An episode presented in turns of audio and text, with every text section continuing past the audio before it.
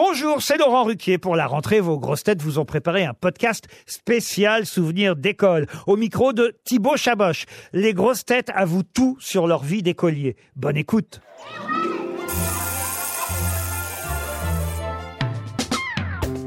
Quelle grosse tête aurait pu sortir avec un ou une prof?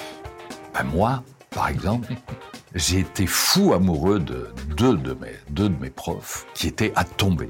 Je les, je les écoutais, enfin non, je les écoutais pas, je les regardais et, et j'avais de très mauvais points dans ces, dans ces cours-là. Est-ce qu'il y a un prof qui t'a marqué à vie? Oui, oui, bien sûr. Il y a des, il y a des profs qui m'ont marqué à vie. Alors, instituteurs, institutrices, qui étaient des demi-dieux pour moi. Puis, dans le, le secondaire, prof de français brillantissime, qui nous a euh, excité les neurones, qui nous a passionnés. Prof d'histoire, prof. Alors, est-ce que c'était les profs ou les matières? Je crois que c'est les deux.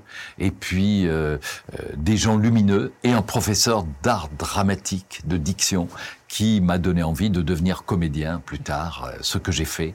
Merci à ces gens-là parce que ils nous emportent au contraire de certains autres qui nous rasent et, et qui donnent pas envie vraiment de, de s'améliorer ou d'apprendre des choses.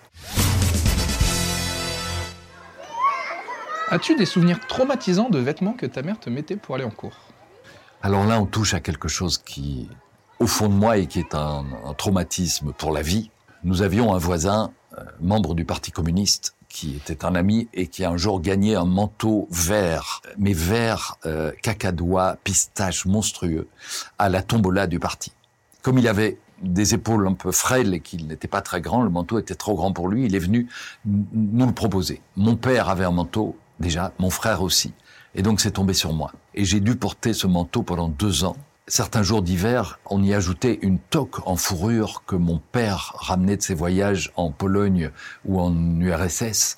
Je partais la honte au- cœur euh, à l'école et euh, bon, c'était en ville, donc mais si ça avait été à la campagne, euh, les autres m'auraient jeté des cailloux tant j'étais ridicule. Est-ce que tu avais une astuce pour tricher à l'école? Alors, oui, j'avais évidemment des astuces pour tricher avec des antisèches, etc. Mais surtout, j'avais une mémoire d'éléphant. Et donc, lorsque je devais préparer euh, une version, la version c'est traduire du grec en français, on, on- avait plusieurs textes euh, à préparer et le prof allait nous interroger sur l'un d'entre eux et nous le faire traduire. Et moi, j'avais une tellement grande mémoire que je les connaissais tous par cœur. Et un jour, il nous donne un texte en grec auquel je comprenais rien. J'arrive à le décrypter, je me dis ça, c'est l'histoire de Ulysse et de Pénélope et machin, et je fais ma traduction entière. Et il me rend la copie et j'avais euh, un et demi sur 10 parce que tout était barré de rouge et en fait j'avais confondu, j'avais mis un autre texte, un autre passage et le prof qui était un brave homme ne s'est rendu compte de rien et a corrigé cette autre euh, traduction comme si j'avais vraiment traduit du grec vers le français le texte en question et c'était une autre histoire que je racontais.